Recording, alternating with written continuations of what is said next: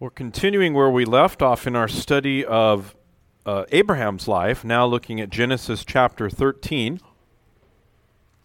It's in chapter 13 that we read of Lot's separation from Abram. I'll begin reading at verse 1 and I'll read through verse 18. Genesis chapter 13 and verse 1. So Abram went up from Egypt, he and his wife and all that he had, and Lot with him, into the Negeb. Now Abraham was very rich in livestock, in silver, and in gold. And he journeyed on from the Negeb as far as Bethel, to the place where his tent had been at the beginning, between Bethel and Ai, and the place where he had made an altar at the first. And there Abram called upon the name of the Lord, and Lot, who went with Abram, also had flocks and herds and tents so that the land could not support both of them dwelling together. For their possessions were so great that they could not dwell together. And there was strife between the herdsmen of Abram's livestock and the herdsmen of Lot's livestock. At that time the Canaanites and the Perizzites were dwelling in the land. Then Abram said to Lot, Let there be no strife between you and me, and between your herdsmen and my herdsmen, for we are kinsmen. Is not the whole land before you? Separate yourself from me. If you take the left hand, then I will go to the right. If you take the right, then I will go to the left. And Lot lifted up his eyes and saw that the Jordan valley was well watered everywhere, like the garden of the Lord, like the land of Egypt in the direction of Zoar. This was before the Lord destroyed Sodom and Gomorrah. So Lot chose for himself all the Jordan valley, and Lot journeyed east. And thus they separated from each other. Abram settled in the land of Canaan, while Lot settled among the cities of the valley and moved his tent as far as Sodom. Now the men of Sodom were wicked, great sinners against the Lord. And the Lord said to Abram after Lot had separated from him, Lift up your eyes and look from the place where you are, northward and southward and eastward and westward. For all the land that you see I will give to you and to your offspring forever. I will make your offspring as the dust of the earth, so that if one can count the dust of the earth, your offspring can be counted. Arise, walk through the length and the breadth of the land, for I will give it to you. So Abram moved his tent and came and settled by the oaks of Mamre, which are at the Hebron, at Hebron, and there he built an altar to the Lord. I've entitled the message from Genesis 13, Covenant with God drives separation from the world. I hope to explain what I mean by that as we proceed. Now, a few Sundays ago, we, we gathered to study the life of Abraham, and I spent some time in Genesis chapter 12 looking at the beginning of Abraham's pilgrimage in Canaan. God established covenant with Abram in chapter 12, and he begins to reveal the conditions of covenant and the benefits promised to Abraham in covenant relationship with God. Among those lessons, we observe that covenant relationship with God was conditional upon the possession and expression of faith in Him. Now, because of that condition, we said that without faith, reconciliation with God is impossible. We also observed that the condition of faith teaches us that much of the blessings of covenant with God are expressed in terms of promise those promises, those blessings of promise, have a complete fulfillment in the future. They're partially fulfilled now. Now, that being the case, we also noted that there are real present benefits of covenantal relationship with God, not denying that, that God blesses those in covenant with Him.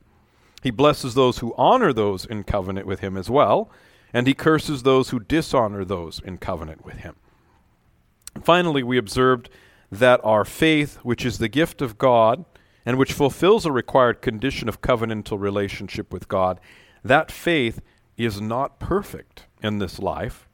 And while it can't be lost, it can waver. Our faith can waver, and at times the exercise of our faith can diminish, and that leads to trouble for the believer.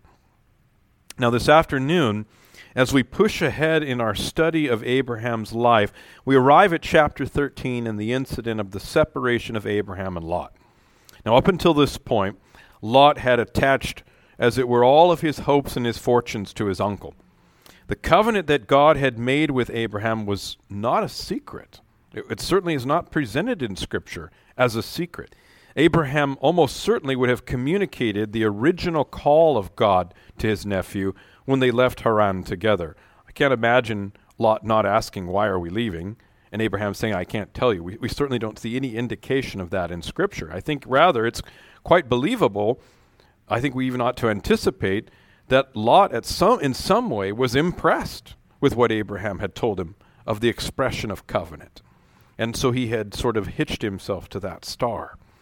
In chapter 12, the call of God expanded into a declared covenant with God, complete with blessings and curses, which we just talked about.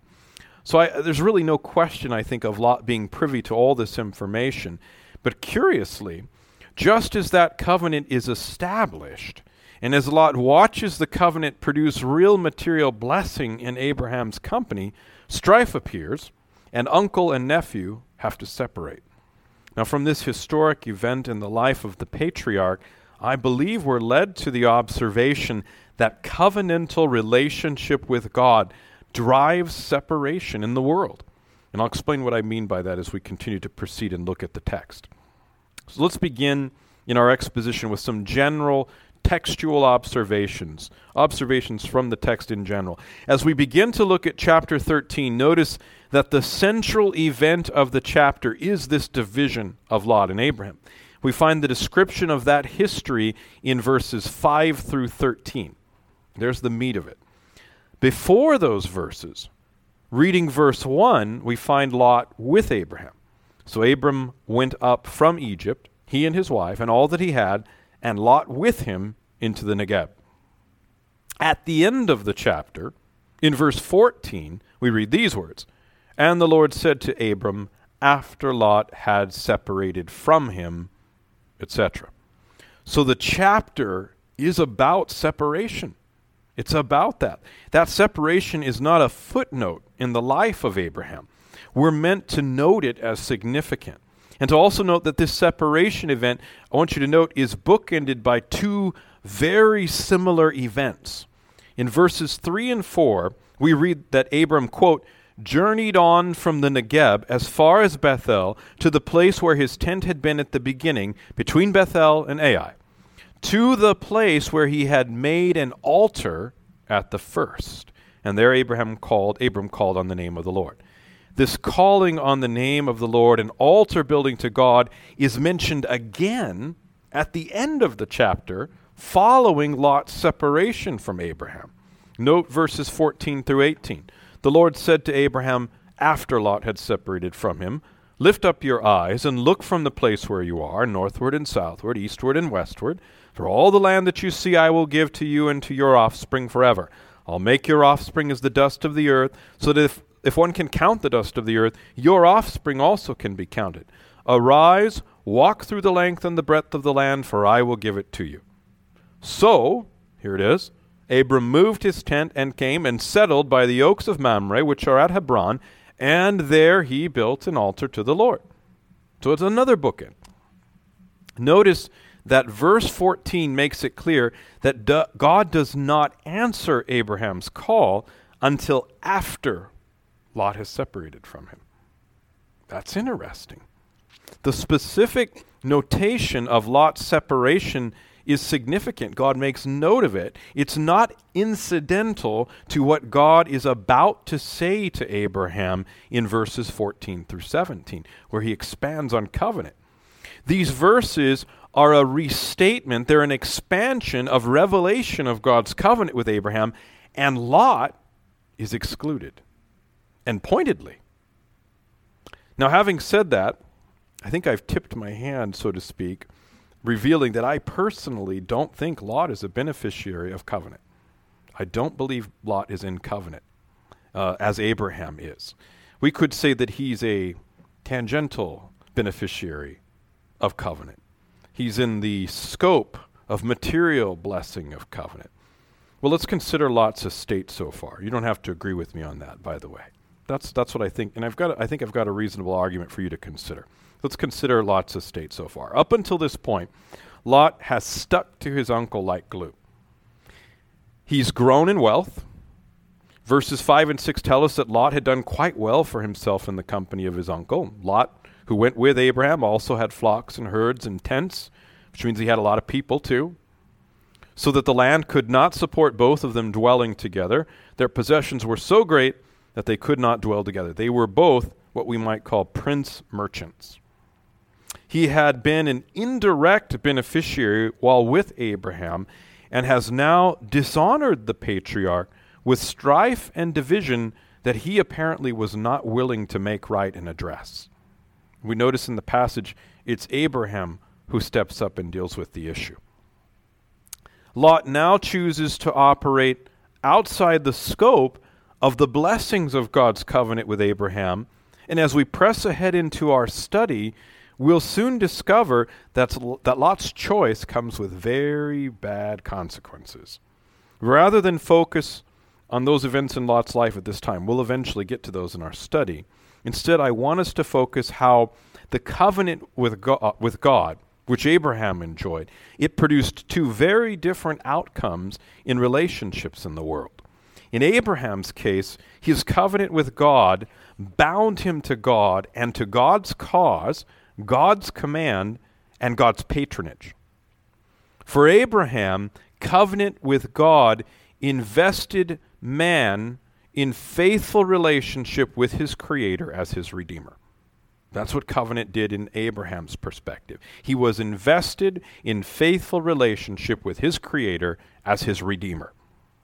We see that in verse 2 and in verse 18. Abraham always returns to worship, there's always an altar. He calls on the name of the Lord and he builds an altar to the Lord to continue in that calling.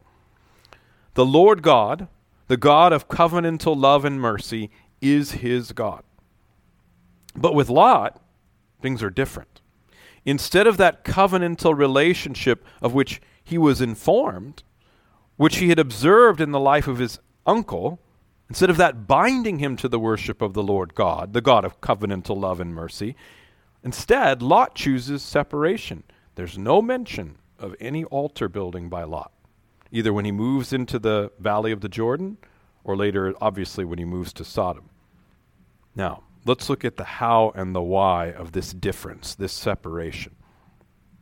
Now, I said early that covenant drives this separation in the world. Covenant with God drives separation with the world. First, note that covenant comes with material trial and difficulty that the unbeliever won't withstand. He won't. Notice that in verses 2 through 4, we discover that Abram has come full circle back through the famine, through the Egyptian misadventures, and he's ended up right back at Bethel. There's been no real fulfillment of the promise of inheriting the land. When I say real, I mean immediate, material at this point. No real progress seems to have been made, but what does Abraham do? Abram at this time he gets to the altar.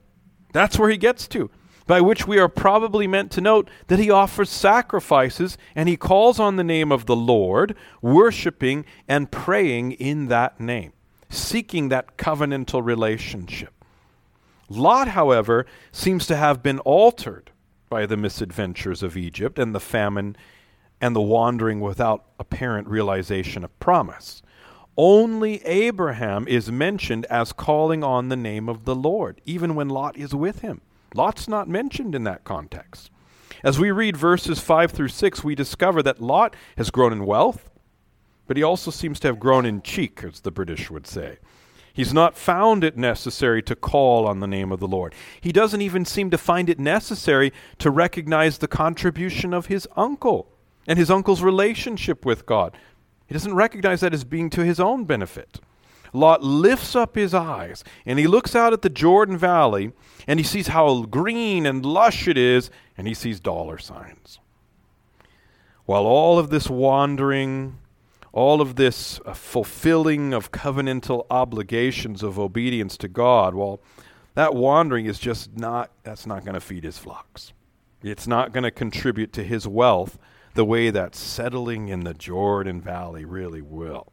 So Lot separates and he goes his own way.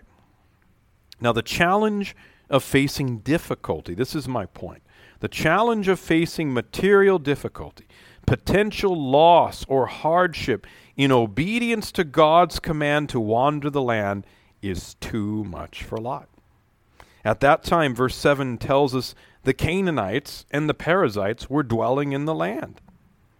That's just too much for Lot. It's already possessed. And these are difficult peoples. The giants were in some of those peoples. He, uh, he sees, Lot sees with material eyes, while Abraham sees with the eyes of faith. Abraham weighs the material cost, and he finds that the other side of the scale, the promises of God, are of more weight, far greater value than any potential material loss or supposed material gain. Lot looks at the side of the scales, the other side, the side of covenantal promise that, that Abraham's depending on, and it's just not worth enough to him. It's too hard. It's too dangerous. It requires too much resting and trust, too much risk. The faith of Abraham ends up driving the division with Lot. Lot can't weather the cost that Abraham is willing to pay. I want you to see that. Now, by way of application, my thought is fairly simple, maybe too simple. We shouldn't be surprised when some separate from the church and from believers in their lives, in our lives. We'll lose some friendships. Some relationships will evaporate when we choose to live the Christian life, the life of faith. The life of faith requires sacrifices from God's people. They can only call on one name. We can only serve one God. We're really not that flex- flexible, brethren. We're just not. Because we realize that covenant with God comes with obligations placed upon us, and those obligations can be materially costly at times. Those obligations could cost us a career choice. It may cost us an important relationship. Meeting of our duty to God out of love for Him can bring grief when it causes us to go one way while others choose a path that we can't walk down. And if we had our preferences, we'd rather walk down the same path as them. But we don't get that choice. That's the cost of loving Christ at times, of being in covenant union with God through his blood. The unbeliever will not weather that cost. The spiritual promises and blessings are an empty scale to them when they look at the scale. So from time to time, we need to be prepared. We need to expect we will lose people in our lives and people in our church. They'll arrive back at Bethel with us, we might say, back to the place of covenant and worship, and we'll get ready to continue on our pilgrimage in this world, and they'll just say, Nah, Jordan Valley looks better, I'm out. It looks better. And we need to be prepared for the separation that covenant with God brings in the Christian life and in this world. We might say it's a universal spiritual law this side of heaven. Now, secondly, as we examine Lot's separation from his uncle, I want you to note that the glitter of the world pulls the unbeliever away from the blessings of covenant with God. Materialism drives separation from the believer who's in covenant with God. Lot saw the apparent excellency of the Jordan Valley, its promise of wealth, and that was sufficient to remove him from Abraham's covenant, from that relationship with Abraham's God. Now, I see Abraham's covenant because it never really was Lot's. Lot failed to recognize that it was proximity, the presence of Abraham, who was in covenant with God, which kept Lot's head above water. As soon as Lot separated from Ab- Abraham, his fortunes changed. Notice that when Lot separated, there's no extension of covenantal blessing. There's no promise or talk of that covenantal blessing reaching out from God to Lot. It's when Lot separated, as verse 14 states, that God suddenly seems to expand on his covenant with Abraham, and now Lot is excluded. It's almost as if Abraham also made a choice. I'm not going with Lot. I'm not going to the Jordan Valley. I'm not edging my way over to Sodom either. Lot's excluded because Lot got what he wanted and God let Lot have his choice. He's excluded because Lot got what he wanted. He wanted the wealth that the Jordan Valley represented. He wanted neighbors in Sodom and Gomorrah. He wanted that community. He liked the city life. He wanted to be with all those people. It's a certain measure of sense of even protection, not being out in the wilderness, wandering around in land owned by the Canaanites and the Perizzites. So God let Lot have what he wanted. Abraham, however, he faithfully saw a city that had foundations, not yet built, but promised, a city whose builder and maker was the Lord. God gave Abraham what he wanted, and Lot got what he wanted, but the two were not compatible desires. Abraham's high appraisal of spiritual things literally caused a separation to form between him and Lot Lot who prized material wealth, things that fade away, things that are rust and stolen. Now, these things pulled Lot away from any hope of being blessed in Abraham's covenant with God. Now, two thoughts of application as we consider this perspective of Lot's separation.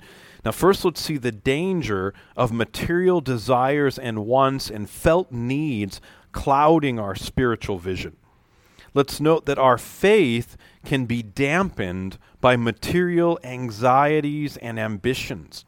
Remember, that's how Abraham recently got into trouble in Egypt. It's the same problem. He worried about the famine, and instead of continuing the commanded wandering and trusting in God, he ceased obeying for a time and left Canaan to go to Egypt where things appeared to be better little greener over there toward the Zoar, which we just read about.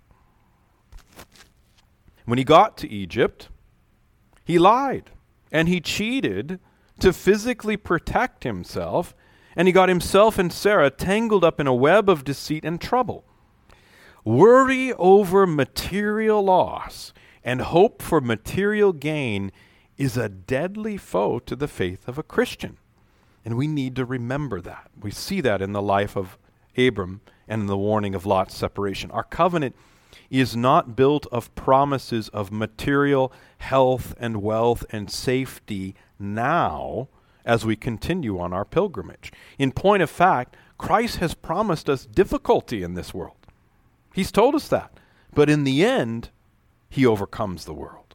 We need to keep that forward in our mind. Also, let's recognize that the glitter of this earth will always possess the passion and the ambition of the unbeliever.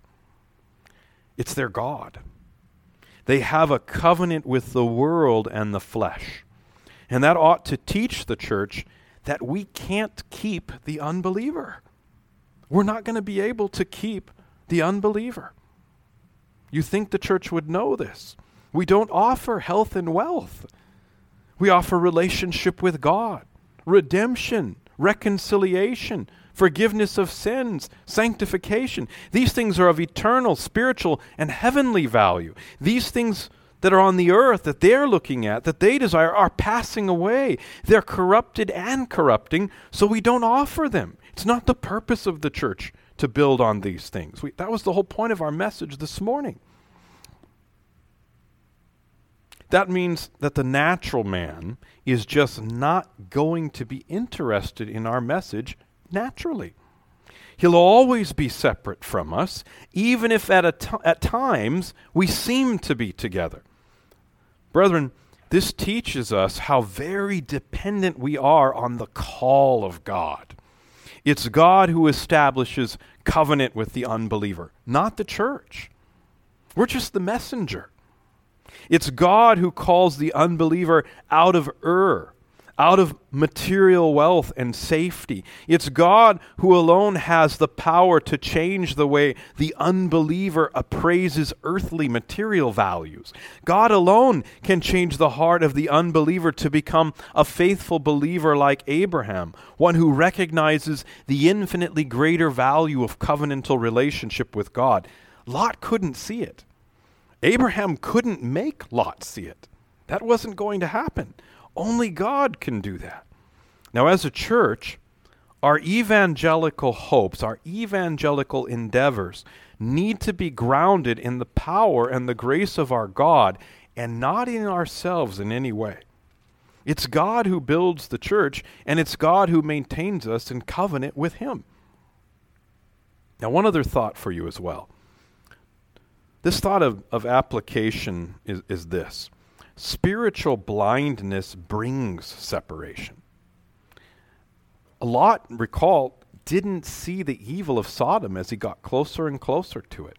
Spiritual blindness brings separation. Now, this thought of application helps us see that there's another reason for Lot's separation. Lot was, was spiritually blind. His blindness led him away from Abraham and far from the offer of blessings of covenant with God, Abraham's God. It took him away from the altars that literally, physically took him away from the altars that Abraham had built. And brethren, those altars represented atonement. They, they literally represented redemption. And Lot's just wandering away from that, like it doesn't matter. And look at what he's going toward Sodom. In verses 12 and 13, we read these words Abraham, Abram settled in the land of Canaan, while Lot settled among the cities of the valley, and he moved his tent as far as Sodom. Now, the men of Sodom were wicked, great sinners against the Lord. Great, meaning, brethren, it was public knowledge. This was no secret. These weren't just secret sinners, little sinners, hidden away sin. This was a society of public sin. Lot seems to have been entirely blind to the meaning of the wickedness of his neighbors.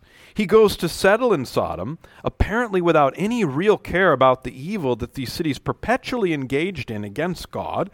It wasn't just that Lot didn't see the evil either.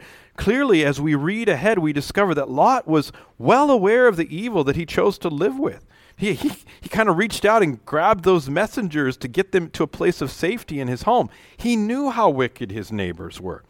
Rather, it seems that it, it just wasn't all that big of a deal to him.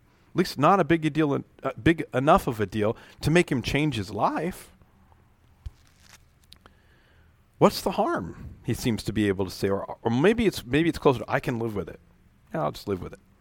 Think about the choice that he made. He chose to abort staying in close proximity to the blessings of God, in peace with God, which had already splashed over onto himself and his family while with Abraham, who was in covenant with God.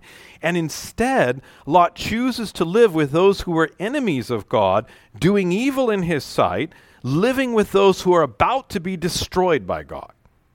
The contrast is almost absurd. The judgment for their evil was just about to splash over onto Lot and his family. Now, what is that if not stupid, self destructive spiritual blindness? It's the same spiritual blindness which led to Lot's original separation from Abram when he headed off toward the Jordan Valley. Now, the clearest application, many could be made, but I think the clearest application to me is a warning to our children, young people, little ones. There's a warning to you here to the visitor also who comes to visit our church for a time. There's a great blessing and benefit to being with the people of God. They're in a blessed relationship with God through Jesus Christ. You receive so much teaching, so much correction and restraint and safety, spiritual safety, in your relationship to your Christian family, your Christian parents, and your church. But apart from Christ opening the eyes of our children, without Christ opening the eyes of the visitor to see the wealth of the value in the church and the wealth of value in the Christian family, all because of the redeeming work of Christ. Without eyes to see that, they're all they're they're they're always in danger of separating from us. Children, young people, listen. Like Lot, You've been brought into a place of wonderful blessing here at this church and in God placing you in the family that you were born into. You don't realize the wealth and the safety you possess spiritually. And the day will come when, like Lot, you will need to see what is of real, eternal value to your soul and what is merely temporary earthly gain and pleasure. If you make the wrong choice, a choice of spiritual blindness, you'll end up like Lot. And we haven't read yet, we're going to read yet, eventually. But Lot's story doesn't end well. It ends in loss, complete loss, drunkenness, embarrassment, and debauchery in a cave in the wilderness. Pray as your church and your parents do. Pray that God would open your eyes to spiritual wealth, to give you a heart that loves and appreciates the goodness of God that you enjoy. Pray that God would teach you now to not be like Lot, who walked away from the wealth of blessings found in a relationship with God to end up with the loss of everything he had acquired in this world. He lost it all, anyways. Take warning from Lot. Know that you are blind unless God opens your eyes. Go to God constantly. Plead with Him to help you have eyes like Abraham, who could see the certainty and the excellency of what God promised. Pray that God would help you see that in Jesus Christ, dying on the cross for the sins of his people, that that covenant is special, it's excellent, it's glorious because the people who believe in that, who rest in, who are the beneficiaries of that work of Jesus, they inherit the blessings of God promised to Abraham. I'll be your God, you'll be my people. And all that God means and implies when he says that. Now here's this here's a, another thought. Let's consider this. As we think about what Scripture teaches about Lot's separation, we learn that God maintains us. He maintains his people, like Abraham, in covenant with himself. But he does not bring all into covenant with himself. He separates himself from some. And that means separation for us, God's people, as well. Lot was not to be included in God's declaration of covenant with Abraham. Now, Lot's going to end up in big trouble. He's going to have to be rescued by Abram. All of his goods are, all, all, are going to be captured and preserved by Abraham. And then after that, Lot and Abraham are, are like this, right? They're really tight. Not at all. That's not at all what happens. God does not always build covenant with all. In verses 15 through 17, God expands on the revelation of his covenant with Abraham, but only, as verse 14 points out, after Lot has separated from him. Now, I think there's possibly a warning to be gathered in this order of events. It was not until after Abraham and Lot had parted company that God expanded on covenant to declare greater goodness and blessing to Abraham. It seems to suggest that the relationship with Lot was not only not a necessary one for Abraham, but it was possibly not an edifying one. It was possibly not in support of, of the intention of God's covenant and the good that God meant in covenant with Abraham. Possibly Lot was not just a parasite, but he was a disease in terms of covenant. It seems to suggest that the relationship with Lot wasn't good. Now, I could possibly be stretching things a bit here, but I can't get past this conditional phrase in verse 14 after Lot had separated from him. That's, that's a bracket before God's covenant. God had not purposed to bless the materialism and the spiritual blindness of Lot. God seems to have purposed Lot's removal before he purposes greater declaration of blessing to Abraham. There really wasn't a change in Abraham's covenantal status, but there does seem to be a greater revelation of God's intention to graciously bless Abraham in that covenant after Lot is gone. Now, perhaps there's a warning here in this thought for the present day church, which is so intent on making a place for the unbeliever in her camp. The church is so busy trying to accommodate the hardened, careless, autonomous unbeliever in our midst, always under the argument of evangelical outreach. But what if by doing that, She's withholding from herself a special revelation of the grace of God which she might enjoy in covenant with Him in Jesus Christ. What if our accommodation of the unbeliever who will not repent and believe in Jesus Christ, who will not submit to His reign and redemption, what if our carving out a space in the church for that unbeliever is barring the church to an expansion of the blessing of God in her midst? What if she's quenching the work of the Holy Spirit in her midst because she'll not abide conditions? She won't permit conditions in the church which cause the unbeliever to choose between the material and the spiritual. What if God will not say to the church, I'll make your offspring as the dust of the earth, so that if one can count the dust of the earth, your offspring will also can also be counted. What if God will not say that to the church because, in general, the church has accepted the presence of too many lots in our pews? We've refused to recognize that there is strife between us.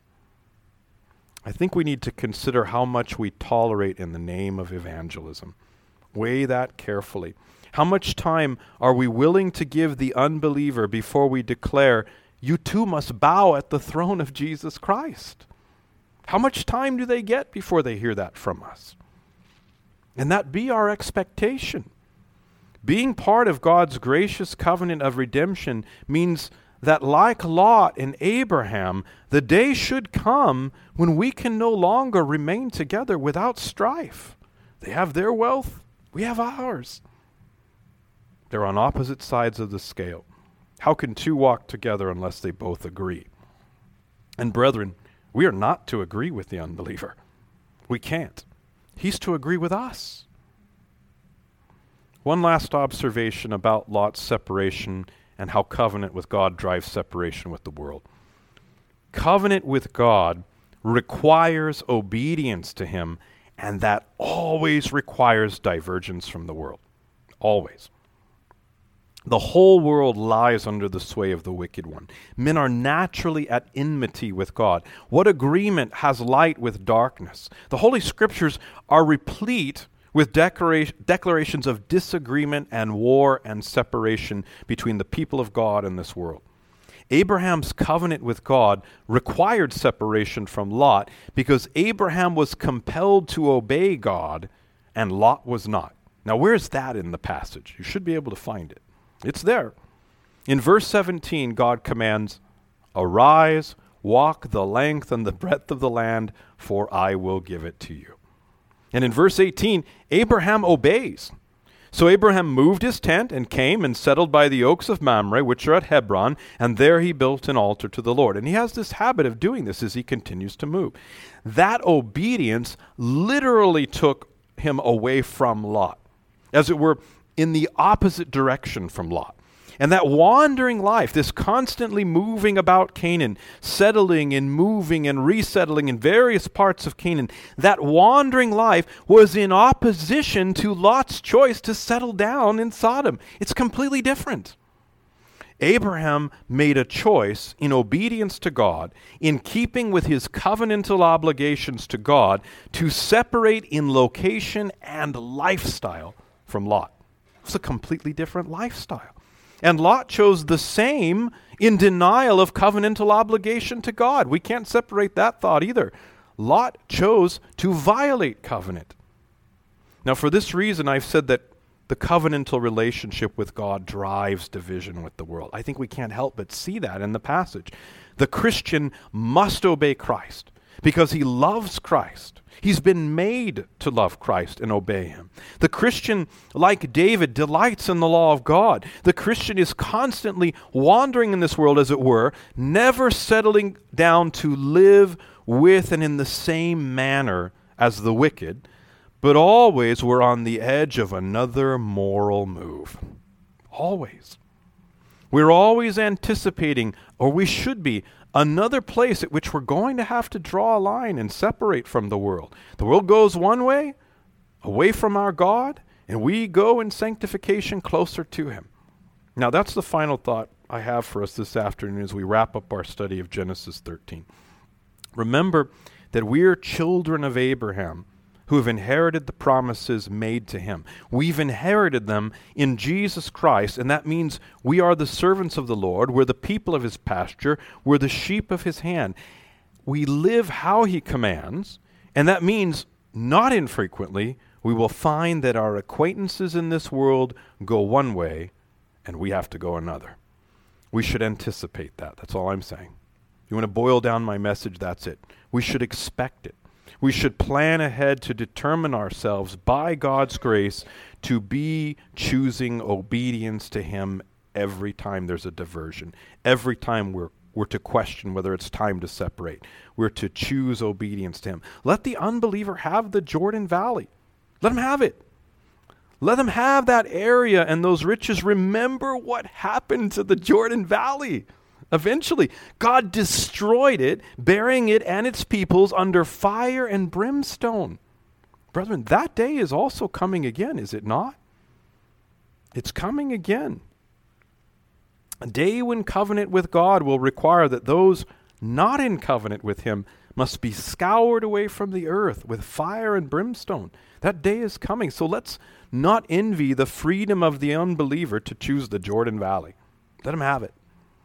Better to be like Abraham, to accept the separation and build an altar to the Lord, obediently following his calling, obediently following him and calling on his name.